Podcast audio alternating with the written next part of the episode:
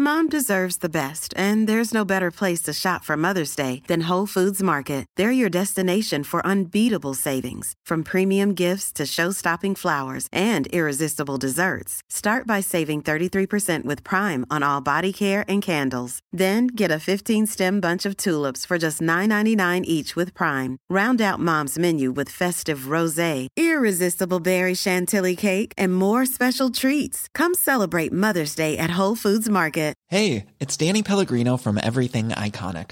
Ready to upgrade your style game without blowing your budget? Check out Quince. They've got all the good stuff shirts and polos, activewear, and fine leather goods, all at 50 to 80% less than other high end brands. And the best part? They're all about safe, ethical, and responsible manufacturing. Get that luxury vibe without the luxury price tag. Hit up quince.com slash upgrade for free shipping and 365 day returns on your next order. That's quince.com slash upgrade. Hi, I'm Kat Jungnickel, and you're listening to the Wheel Suckers podcast.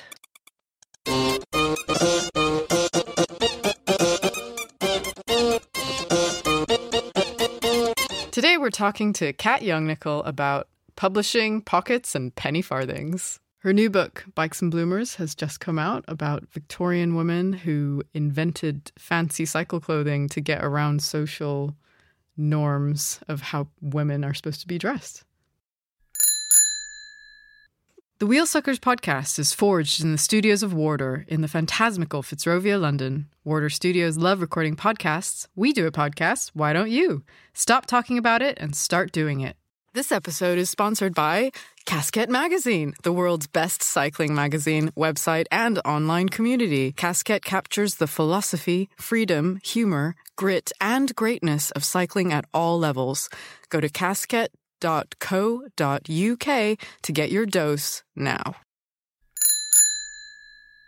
Hi, I'm your captain, Alex. I look after social media marketing and events at Look Mum No Hands, a cycle cafe bar workshop on 49 Old Street, London. We serve coffee, bikes, beer, food, and I'm joined by my stoker. Woohoo!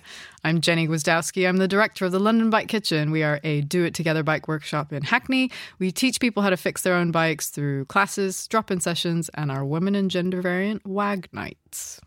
We have a special guest with us today. Woo! We can't say your surname, but we'll say your first name. I can say it. Can you? Yeah. It's Kat Jungnickel. Yay! Young Nickel. I keep wanting to say young Nickel. It can be said in many ways. Yay! We're all right. Uh, hi, Kat. Um, can you give us an overview of what you do? Because I think uh, we've listed, we tried to list all the wonderful things, which was teach, uh, do research, write books, Ride bikes. cycle, sew, swim.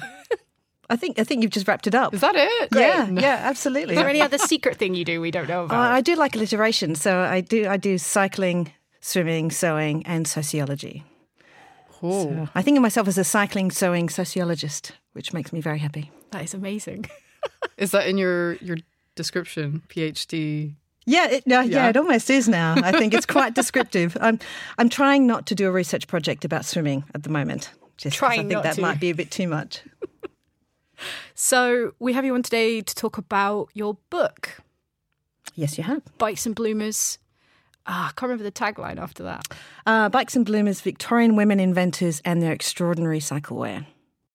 And extraordinary it was. It was. So we did the launch at Look Mum No Hands. That was quite a long time ago now. I know, I know, but it's very memorable. It was really good. Ah, I remember you jumping up and ex- like demonstrating one of the costumes. That was so good. Well, they were convertible costumes, so they had to be demonstrated. They have to be. So could you just tell us a bit more about the book? Yeah. Um, it's a, a book about um, Victorian women inventors in late 19th century Britain. So it's pretty much about what women wore when they first started to ride their bikes, enthusiastically took to cycling in the, um, in the popular boom of cycling in the 1890s, and how some pioneering women. Um, uh, invented radical new forms of cycle wear in response to restrictions to their freedom of movement because nothing was going to stop them from cycling.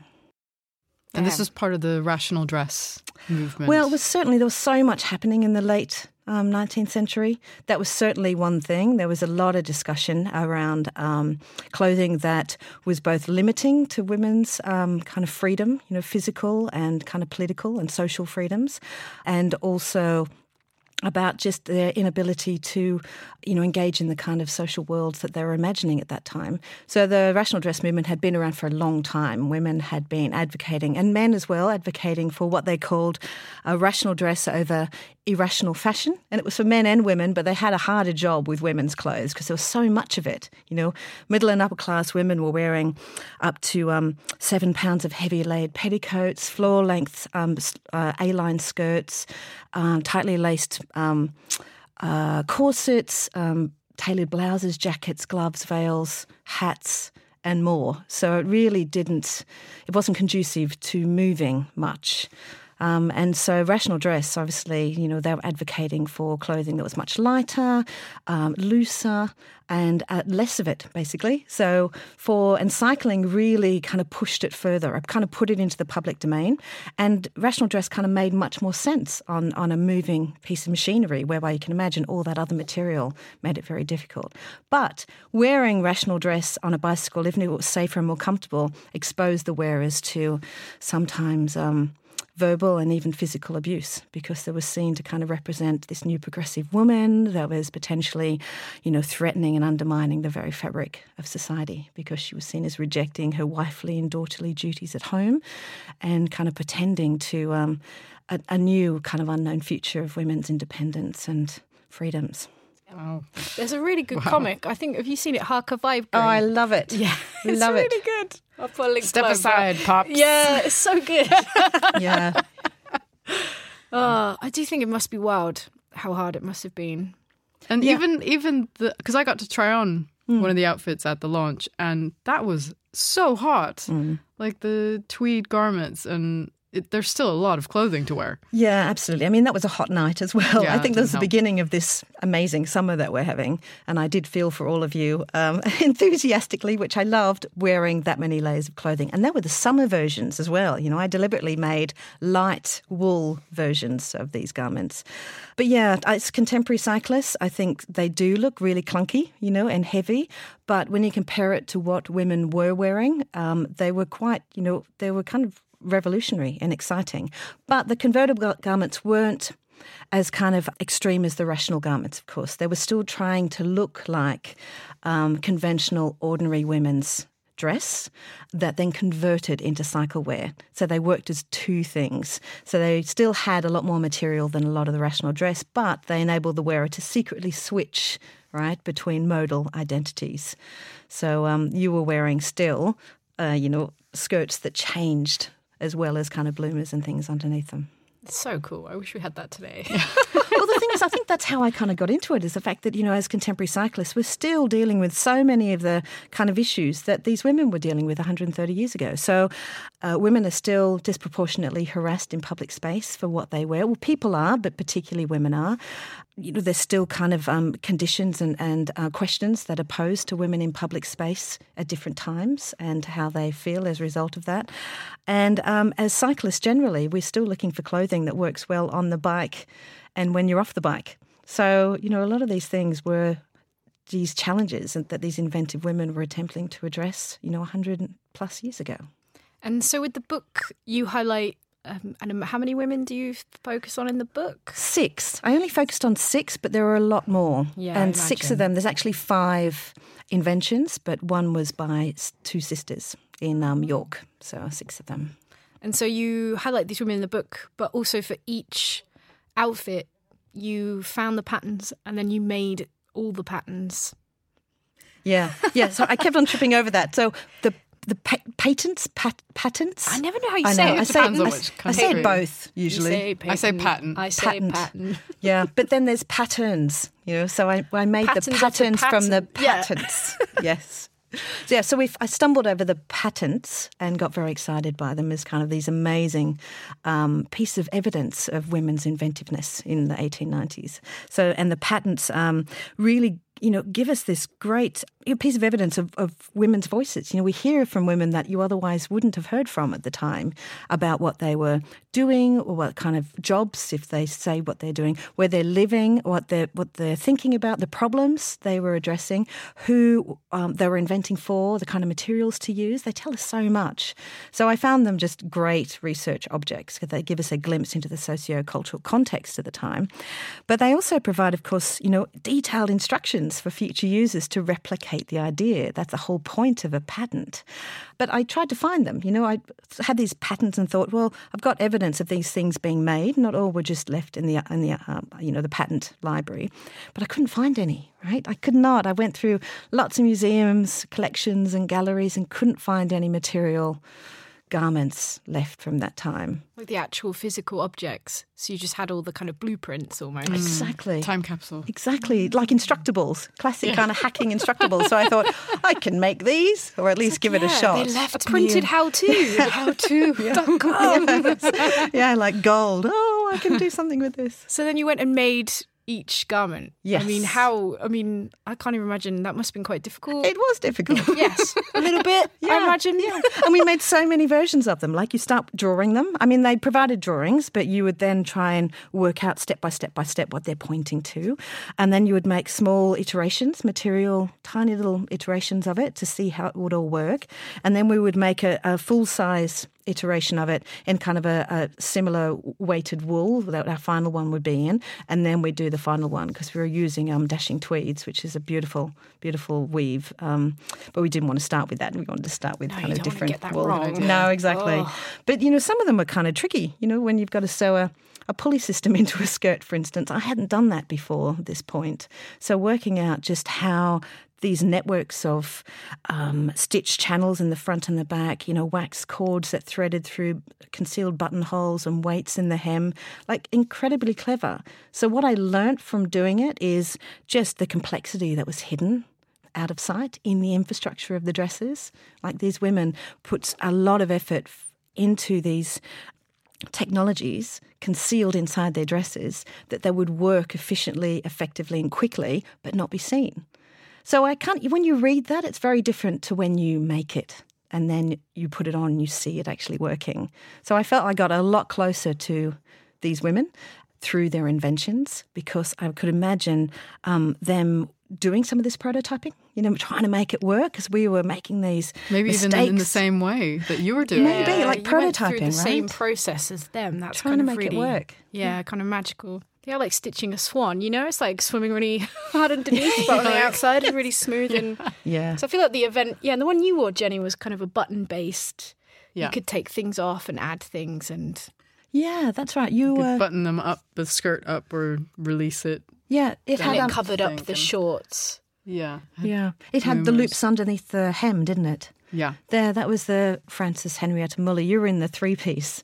She was amazing. She was an emancipist, uh, a women's rights activist from uh, Maidenhead, but educated in Girton. You know, she really did remarkable things in the 1890s. But that garment, she clearly thought you couldn't dismantle the patriarchy with one skirt. So she had three pieces uh, jacket, an all in one bloomer, and the convertible skirt, which is what you're wearing. Were they all um, British?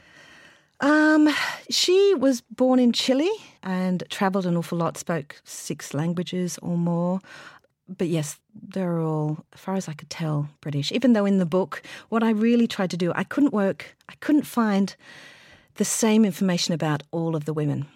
And I really deliberately tried not to produce kind of perfect narrations that smooth over the gaps because one of the challenges of trying to do research of um, uh, women from that period or any kind of historical period, to be honest, unless they're incredibly rich or notorious or, uh, you know, there's only a kind of exceptional women who tend to have a lot written about them, not the kind of ordinary women. It's very difficult to find a lot. So I did a lot of research, piecing together lots of genealogical stuff. The patterns clearly provide a lot more insights, but some of them, uh, Muller I found a lot more because she was such an activist. But some of them, like uh, Madame Julia Gill, I could find nothing because there are so many Julia Gills uh, in the genealogical records. I kind of guessed that she might be one of two and speculated a little bit about that, but then did a lot more research into court dressmakers and how what they were doing to contribute to women's lives lives and imaginaries of what they could wear in public space or and what she might have been doing to make these costumes for women to carve out different ways of moving in public space. So I kind of I move around, you know, if I can get close to the women I did, but sometimes I had to move around, you know, what what their lives were like. How long did it take you to Years. yes. Yeah. 'cause Oh I my think God, when I yes. first started at Look Mum, you did a Bikes and Bloomers Yes, event, yeah. and that was four years ago. Yeah. I remember that. Yeah. Yeah, The- the and that was first the first time seeing that this concept and this kind of pulley system, you know, and it was like, what the hell? Oh, it was great. do you think why? Why would you have to do that? Mm. You know, that's what was kind of amazing. His ankles were not cool. Can't show Independently moving legs were not cool. Holy hell! yeah, right. So yeah, so those um those women did, and and so many others, right? I think there's so many stories of women doing radical, activist, inventive, creative, brave things at the time, and this is just one story, and we uh, we didn't know about this, right? I didn't know about this, which is why I've been spending so much time on it. But it's one part of a huge collection of of stories that must be out there that we still don't know about of these women who just challenged, you know, the, the way things were, were unhappy with them, and just went about trying to fix stuff. And we now live in a world that comes a lot from these incredible things that these women in the past did for us.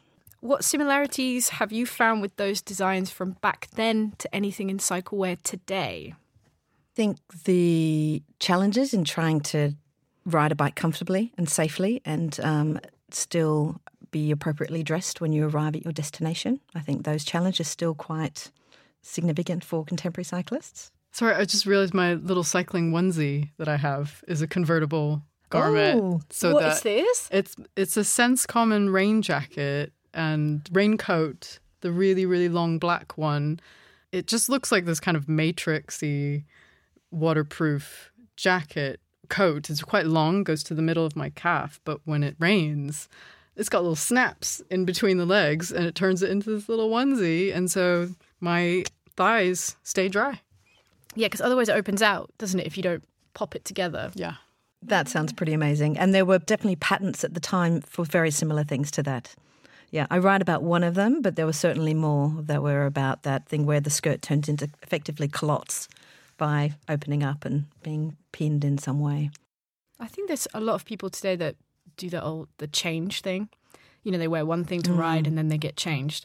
I tend to always just wear the same thing. Same. I just wear dresses actually. What Do do you? you? Yeah, I, what I'm wearing, I'm now, I'm wearing a long dress. Skirt today because it's so Hot. I've had a few old men like, "Are you wearing a dress?" And I'll be like, "Yes," and then they they see me and they don't really know what to say. That sounds like that cartoon, right? They see yeah, me rolling. they see me rolling. They're a bit confused. Shut up, pops. Yeah. what do you wear when you cycle? I don't often wear a dress um, because my commute's about 40 minutes. And um, I find I just end up wearing jeans or trousers, to be honest, and usually dark colours, just because maybe that's indicative of how clean my bikes are generally. And I don't like to get Or changed how- also when I turn up. How dirty London is. Yeah, yeah, yeah. I really, I, I'm in awe of people who wear white generally in London because that's never going to be me. But yeah, I generally wear t shirts and trousers, unless I'm doing touring or racing or long rides, and then it's more appropriate cycle wear. I wanted to do a bit about the pockets actually, Oh, only okay. because I think maybe for those who don't know, and I think I heard it from you before. There's, there's a Wagfest talk. po- yeah, pockets and how political pockets are, and Mm. ever since that thing popped in my head, you start to realize it. Yeah, the politics of pockets, the gendered politics of pockets. Mm-hmm. Again, that's something that you can directly link also. Well, for centuries, women have been, you know, trying to deal with the lack of pockets and doing it really creatively. So, whether that's been, you know, a few centuries ago, you know, um, making tie on pockets that they wear underneath um, their skirts or petticoats, or in the case particularly around um, the inventions of, you know, more radical forms of cycle wear, they were sewing pockets in and talking specifically about how important they were for new, newly mobile women to have their hands free and still be able to carry things. The garment that you were wearing, Jenny, the um, Henrietta Muller one, she talks at length about pockets in that and says that, um, you know, independent mobile women should have, I think it was, should have at least five, but recommends up to nine pockets. And Nine? to add more if you really want them. And they're all different types, right? Pockets for your watch and pockets for, I guess, tickets and pockets for money, all sorts of different pockets. It's a um, precursor to like cargo shorts. Yeah, yeah. Or the cycling jersey with the pockets in it, I Yeah. guess. And yeah, pockets are amazing. And this, we're still challenged in terms of women's clothing to have appropriate pockets. So I've been running some pocket making workshops at festivals where people can either, you know, intervene in their clothing right then by sewing a pocket on it, you know, or make, you know, tie on pockets to kind of carry around. They're really cute. I love Can, them. can you go back a bit and explain why though? Why didn't women have why weren't they allowed to have pockets in their clothes? Well, I think there's a whole range of things. You know, women's um, clothing. I think men's clothing pockets were kind of seen as as part of kind of the style and design for them to display property and goods. You know, they were kind of objects of kind of power and property, and this was at a time when women were more often considered property than having property of their own. So they would have pockets that weren't necessarily, and they didn't fit with their clothing too. You know, clothing, women had these long skirts that didn't necessarily have pockets on them, and so they would have their own pockets tied underneath their clothing. And then there's a longer story, which I'm not great at telling, about how it extends into the next century about women's clothing kind of having these smoother lines that pockets don't fit very well, whereas men's clothing were larger and therefore pockets were apparently with, with objects in them were still concealed. I don't know. I think that's still interesting. It's interesting. still really, really 'Cause, like guys, guys who buy women's jeans, hmm. like the really skinny ones, would always complain that they're like, "Hang on, that there's no pocket here. Yeah. Like basically, it's just like an image, just an afterthought." And I always get excited when I find like a vintage dress or something that's got pockets in it, and I'm like, "Yeah, I can put my hands somewhere." Like, It's yeah, it's not even that. It's I can put my stuff in here because I own stuff. Yeah. that's what kind of blew my mind. There's a great story by utopian feminist Charlotte Perkins Gilman. Um, she was writing at the turn of last century. Some amazing, you know, just utopian future, science, you know, I guess science fiction futures about women having women having different futures. And um, she does this great one uh, called "If I Were a Man," and this protagonist um, wakes up one morning in her husband's body and goes to work as him and just writes about how it is and she talks about how her how her body fits with the urban environment so differently like her feet Hiring for your small business? If you're not looking for professionals on LinkedIn, you're looking in the wrong place. That's like looking for your car keys in a fish tank. LinkedIn helps you hire professionals you can't find anywhere else, even those who aren't actively searching for a new job but might be open to the perfect role. In a given month, over 70% of LinkedIn users don't even visit other leading job sites. So start looking in the right place. With LinkedIn, you can hire professionals like a professional. Post your free job on linkedin.com/people slash people today. Mom deserves the best, and there's no better place to shop for Mother's Day than Whole Foods Market. They're your destination for unbeatable savings, from premium gifts to show-stopping flowers and irresistible desserts. Start by saving 33% with Prime on all body care and candles. Then get a 15-stem bunch of tulips for just $9.99 each with Prime. Round out Mom's menu with festive rosé, irresistible berry chantilly cake, and more special treats. Come celebrate Mother's Day at Whole Foods Market. Hey there, it's Michelle Norris. I'm host of a podcast called Your Mama's Kitchen. When I travel, I'm usually looking for a way to find a taste of home when I'm not at home. And one of the things I love to do when I am at home is entertain. And Airbnb allows me to do that. When I was in California recently, I rented a house that had a great kitchen. And when we were sitting around the table, we we're all thinking, we're in someone else's house. Someone could be in all of our homes as well. If you have a home, but you're not always at home, you have an Airbnb. Your home might be worth more than you think. Find out how much at airbnb.com/slash host. are in shoes that are comfortable and actually touch the earth as opposed to any parts of her feet in you know different modeling shoes and how um, she's able to run and grab hold of things because things were in pockets and then she puts her hands in the pockets and she feels the kind of objects that are in there and they symbolize kind of all the different responsibilities and possibilities that her, her husband's life had in it, but hers didn't. And she talks, and there's this great quote where she talks about how she knew the pockets were in there. You know, she'd cleaned them and she'd mended them and, you know, she was aware of them. But then it felt very differently when she had them on her body and what that meant for her independence and freedom and, I guess, political opportunities. It's it's an amazing thing, and it's written in like 1910. If anybody wants to make a pocket, have you got any of your patterns online? Well, I've got uh, not for pockets especially, but the V&A has got an amazing um, curation by Barbara Burman where she actually looks across all the pockets in the collection and writes about them, and that's a great resource. And she's got patterns up there for making different kinds of pockets. Um, but on my website, the Bikes and Bloomers website, I have all the patterns inspired by the patents. Um, that people can download and then interpret. So it kind of links back to your question of, you know, how are these kind of relevant to today? They've been downloaded over two and a half thousand times now. Oh my god! The patterns. Wow. Um, so the download for free. They're open access, and I'm so curious as to what people do with them because some of them um, are really, I think, very usable for today.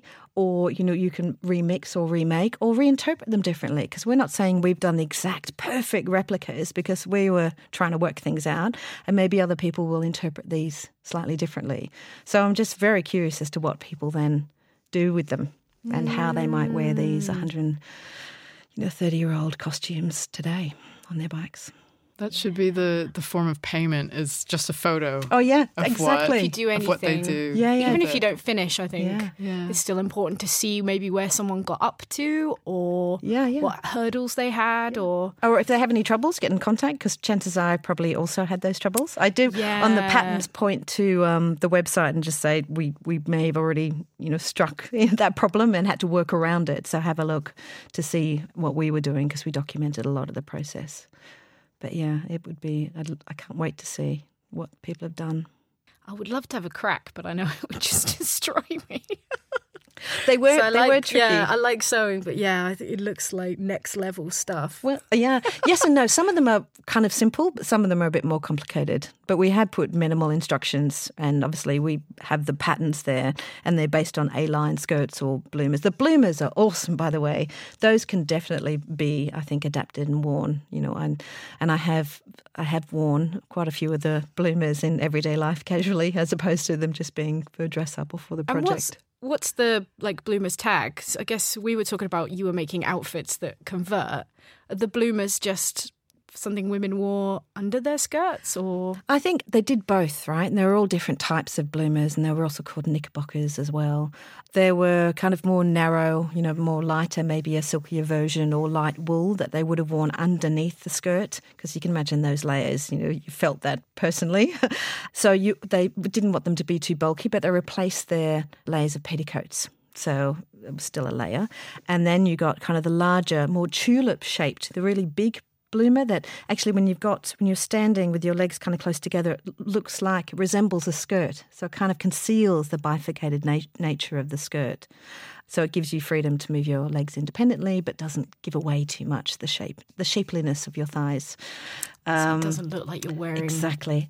So I've got two bloomer patterns, the full ones and also the um, more tapered, tailored ones up on the website. And you've done bloomer workshops for that as well. I have. Yeah, yeah, yeah. Yeah, they were great fun. People have made all sorts of types of bloomers and made them in so many kind of amazing fabrics. People have done them in, you know, silks and cottons as well as kind of wool, and they all take on very different personas and shapes. And I love that. I mean, the whole point of doing that was just to see not only how pe- other people would interpret these patterns and to bring all of this kind of unique customization to it, but just the conversations that get generated when you get a group of people sewing together.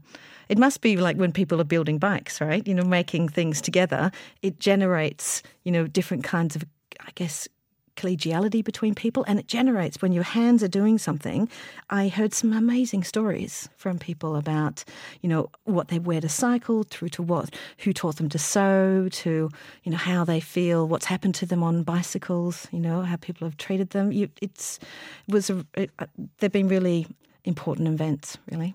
I used to run a craft club and I know exactly what you mean. And I feel I haven't done enough of it in London, but when you go to like a, an event where you can be doing something with your hands, if you're a little bit nervous, you don't have to worry so much about talking to everybody because you mm-hmm. can focus in on that. Yeah, weirdly, if you go to look at my hands, there's all those like little knitted jerseys hanging. from Yeah, I love them. Yes, yeah. And I had to like wire each one up and string them up.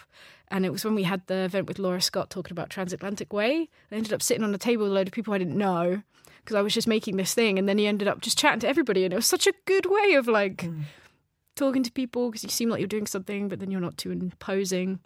bit like the whole knitting thing. Yeah. Is that Stitch and still as bitch. bitch as it? Uh, bit, don't know if it was still as big as it was, but I people used used, to to, be um, knitting on the underground, and people used to just knit in public spaces, and it's quite a nice way of connecting and talking to people.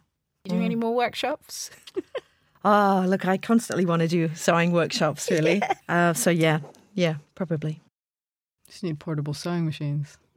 Yeah. Ah, convert your bicycle into a sewing machine. Oh, stop it. do I need that kind of encouragement? Actually, a cargo bike, right? I know. And it's like those knife sharpeners, the dudes that ride around and sharpen I people's know, I knives. know. like- We're just bringing all my loves together so closely, right? Actually, the only times I've even ever been hospitalised has been for sewing and for cycling. So I, I was a little bit fearful doing this project. It's- swimming It's like, oh my coming god. up. Yeah, no, I haven't. No, I haven't been hospitalised for swimming. Not yet. No, Can you tell us about your penny farthing? penny farthings. Oh, there's more than one. oh my gosh! I've got two now. Yeah. How did they come into your possession? Oh, I love them. I've got a racing penny and I have a an 1889 Humber and Co. original penny now. wow, an original. Mm, she's so pretty. What's the difference between that and the racing? So the racing is a, a replica.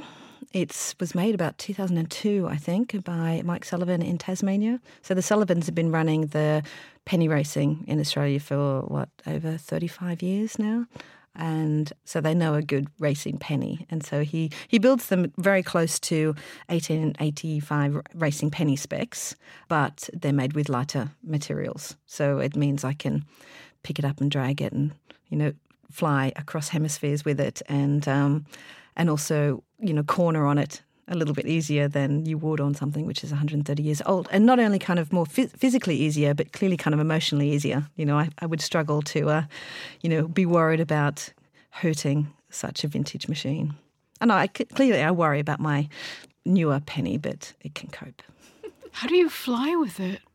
Oh, yeah, I've been doing not so much lately because teaching term takes over my global racing um, scene, unfortunately. But I used to. I used to travel to Tasmania every February and race down there, which is such a great time because, you know, up to like 90 penny races go along and just to one little town called Evandale and there's just pennies everywhere for like usually two there's two weekends of racing and then the weekend between everyone just hangs out or goes touring because Tasmania's beautiful but on the first weekend it's a 100 mile ride across Tassie and then the next weekend is all the racing as well as a 20 mile road race it just it, pennies look normal. It's weird. There's pennies everywhere. It's so exciting. People with penny t-shirts on and penny things. It's yeah. You hang I out with the penny people. Behold this. This just sounds like an experience. Yeah, I think you should go. Yeah. Go, go you- be one of the penny people. Do you do the maintenance on it? Do you have to true the wheel? Like how? Yeah, I should bring It's it along, massive, shouldn't I, to isn't it? Let's I do a penny farthing wheel building workshop. Yeah, yeah. Well, I get some help. I can, I can clearly. Um, I've done a bit of truing, but you've got to be quite, you know, focused because you can, you don't want to knock a wheel like that too far out. And uh, I've got spare spokes for when something happens, and it can cope with a few spokes gone. Wow. So I have them made, and there's lots of lots of people. When you're in, when you get into your niche, right? Suddenly it becomes a big world. And I'm in a few niches now. Yeah. I think your niche is niche. Digging. Digging. But but the old penny is so heavy; it's remarkable. I've got them both up on the wall, which makes me very happy. But I've got to like take some deep breaths in order to get one of them down because it is like solid. But it's radial spokes. Oh, and it's um painted like a deep maroon with gold detailing on it. It is super. You send us Beautiful. a picture. I can put a link below so then people can see your beauty. Mm. What's it like to ride? Because it's fixed, mm. right? Mm. And what's the brake ah, system. Just like- just slow your legs down. Are you, stra- are you strapped in? Is it like toe clips, Well, toe straps? Are you different- clipped in? Well, like, Australian racing didn't let you clip in. So I started racing there. So I would just wear a pair of Converse that would just, you know, sink quite well into some rat traps, basically. And then I did try clipping in, but um, I haven't found. I think I like to move position on the saddle depending on. You've probably seen racing. Everyone either leans right forward or they pull right back. You know, in order to. You've got to use your hands quite a lot, obviously, to brake and accelerate. And I was moving around on the saddle quite a lot, and I didn't really have a comfortable position when I was clipped in. But lots of people do that but I tend to not clip in. That's just how I feel. And then the orig- original one, I don't either because it's a little bit more casual riding. But they're great. You should have a go. I need to try it because I've been on a tall bike and I just cried the entire time. So it was too high. I just it freaked me out. I didn't know how to get off. So then I just kept cycling around in a circle because I didn't know what to crying. do. I was like, "Ah!" that sounds funny and mean. yeah, I did it myself. It was, you know, I chose to do it, and it was, yeah, just like egging yourself up Yeah, to get yeah, off yeah. because you do that kind of knock it to the side and kind of mm. Yes. come down. Yeah, yeah. But with a penning, don't you kind of clamber onto the back? Exactly. It's more like a scooter. So that's one thing you've got to t- get into your brain that you don't get off on the sides. Or actually, to be mm. honest, you you, probably do back? it once and then it never happens again. Yeah. You're like, I can't do that again because your your legs go, your foot goes into the spokes, and then your head goes down oh. first. So I did that and ended up in a bush, which was useful. And then I thought, I will not do that again. You slide off, don't you? Yeah, You well, kind of make slide a off the back. Yeah, and you Yeah. just you just Superman, Superman off the off. front. Yeah, superwoman. Yeah. so, so Exactly. Super person? Exactly. Super, Super person, off the front Yeah, yeah. of a penny farthing. Yeah. Well, you try not to because that's a classic penny header or what's called the imperial crowner. Because um, if you, you imagine that big wheel and the little wheel and that spine that connects them, um, if something stops that big wheel, then the back just pivots over the front, over. and your legs are underneath your handlebars. So you just you just break with your face. Oh. I've seen that happen a few times in races. I bet you have. Whoa. catastrophic failures, and they're not nice. Not nice. So I think that's when you are racing, it makes your stomach go a bit funny because you're like, oh, I might die. yeah. well, that thing of you know, so often I'm sure you two do it as well, where you think, oh, what could possibly go wrong? But when you're about to race, you're like, oh, quite a lot. Your brain's like, I've just like gets a scroll that slowly rolls out and it's like, I've made a list. that's right. That's Part right. one. Yeah. yeah, and all the things that I kind of do for a living, you know, kind of need my hands to type, and my face is useful. Uh, but only in near death do we feel life.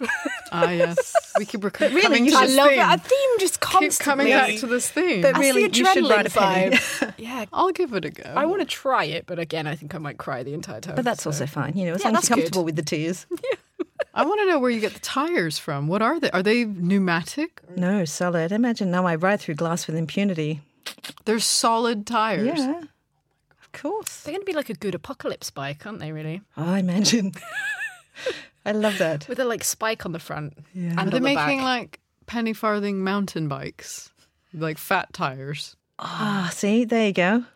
I'd be super into that. Yeah. That would be weird. It would be, But yeah. fun. Yeah, weird Yeah. fun. Except for the potential for that penny Oh, header. yeah. Hardcore. okay, never mind. Yeah. Not a good idea. I wonder if you could just do. I feel like all the different women in the book.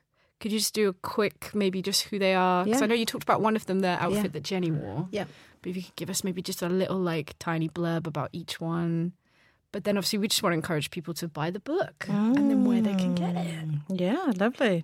Yeah, there are six women that I focus on in the book, but I also I point to others as well because they weren't the only ones. I've just chosen those six to focus on.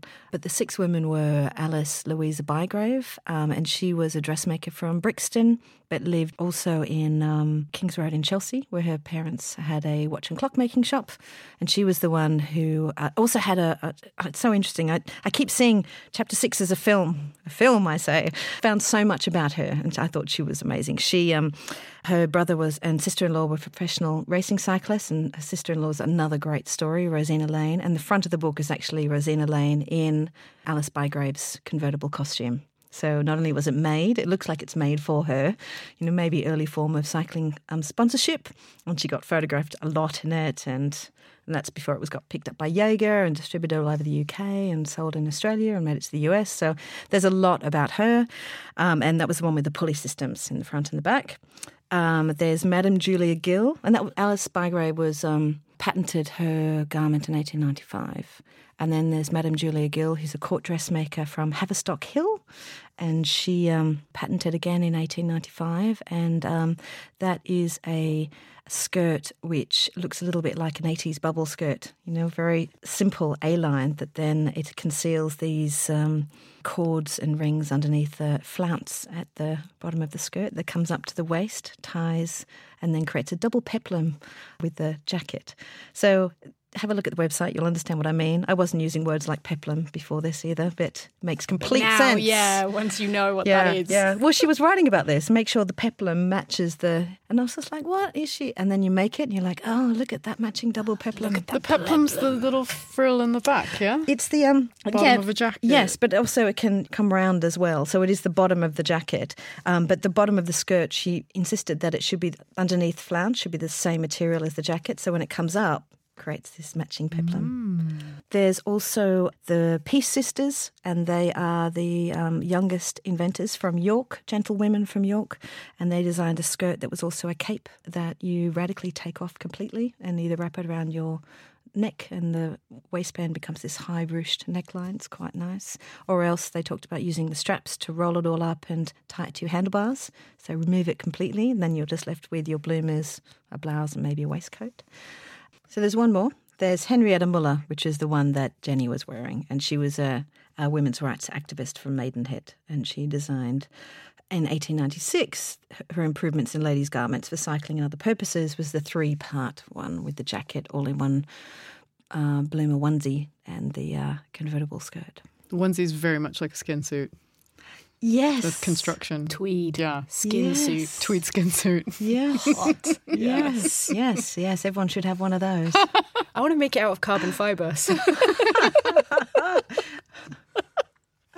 That's what I want to see. Yeah, and so in the book, you've got the stories of the cyclists, you've got information on the patents, but they're also on your website. And then you also do like an overview of the history at the time, don't you? Yeah, I kind of contextualize it to kind of um, explain a little bit about what motivated these women to do this, but also, you know, the challenges that they faced and the fact that they were incredibly enthusiastic cyclists at the time. You know, women very rarely get tend to get narrated as being, you know, early adopters of new technologies, and they were so eager. You know, once you'd experienced the unparalleled, uh, you know, freedom, independence of a bicycle, there was probably no going back. So, you know, they were certainly wanting to do it as much as possible. So they found ways around some of these restrictions to get on their bicycles and enjoy themselves. And I think what the I think what the research does is that it um, shows women as being, you know, um, not just passive participants, you know, not just watching amazing things going on, but of, as being engineers and as designers and inventors, you know, directly um, changing and challenging, you know, the status quo, driving social change. You know, so often they're seen, especially in histories of technologies and histories of cycling, they're seen as, you know, passive participants, but as um, symbols of social change, not as catalysts of it. And I think this is just one small example of, I'm sure, a lot more where women, not that they're doing so much more, and it's quite inspiring. It's too inspiring. it's like, oh, I'm moved. oh my gosh. moved. We're not statues. Go out and ride your bike. Yeah. Yeah, and if there's something that you want to do, just do it. Just do it. So where can we get your book? It is published by Goldsmiths Press, but distributed by MIT Press, which means that it should be everywhere. So yeah, all the bookshops mm-hmm. go to their locals. You know, Buy they should have it shop. exactly, or from you know, kind of your bigger kind of high street shop. It should be around. And where can we follow you on the on the social medias? Yeah, well, my website has a lot of information, particularly if you're interested in where this came about and what I've been doing for four years on the project. That's bikesandbloomers.com. And they're on Twitter with the hashtag of Bikes and Bloomers. You can also see, you know, um, many of our successes, but also many of our challenges and tangents and mess and um, sewing injuries that we've had along the way in making all these garments. And you'll see lots of people in the garments, which has been actually one of the incredible gifts, I think, of the project, inviting people literally into the research, you know, into costumes has been kind of awesome for me. And I learn all the time from different insights that people have. Because the intimacy of wearing the clothes of others, I think, changes some conversations. Yeah, like to actually get into their clothes is kind of, yeah, getting into their mind. Mm. Yeah, you feel how they both enable but also constrain and makes you think more broadly not only about these material uh, restrictions but also about the social and the political and the cultural and the fact that this is not just located 130 years ago. You know, this may not be our our personal lives here, but it still is, you know, happening to other women in different places. Like what? Who knows what else we'll so find? Amazing. Mm. Awesome. Thank you, Kat. Thank, Thank you very you. much. Thank Lovely you. to talk to you. Yeah, that was really good. Thank you. If you like what we do, squish that like, Like, button, rate, rate, us on iTunes, and subscribe. subscribe. If you can't give us your money, give, Give us us your your stars. stars. And don't forget to slam that share Share. button and tell all your podcast listening and perhaps also cycling friends about our show. Until next time, bye. Mom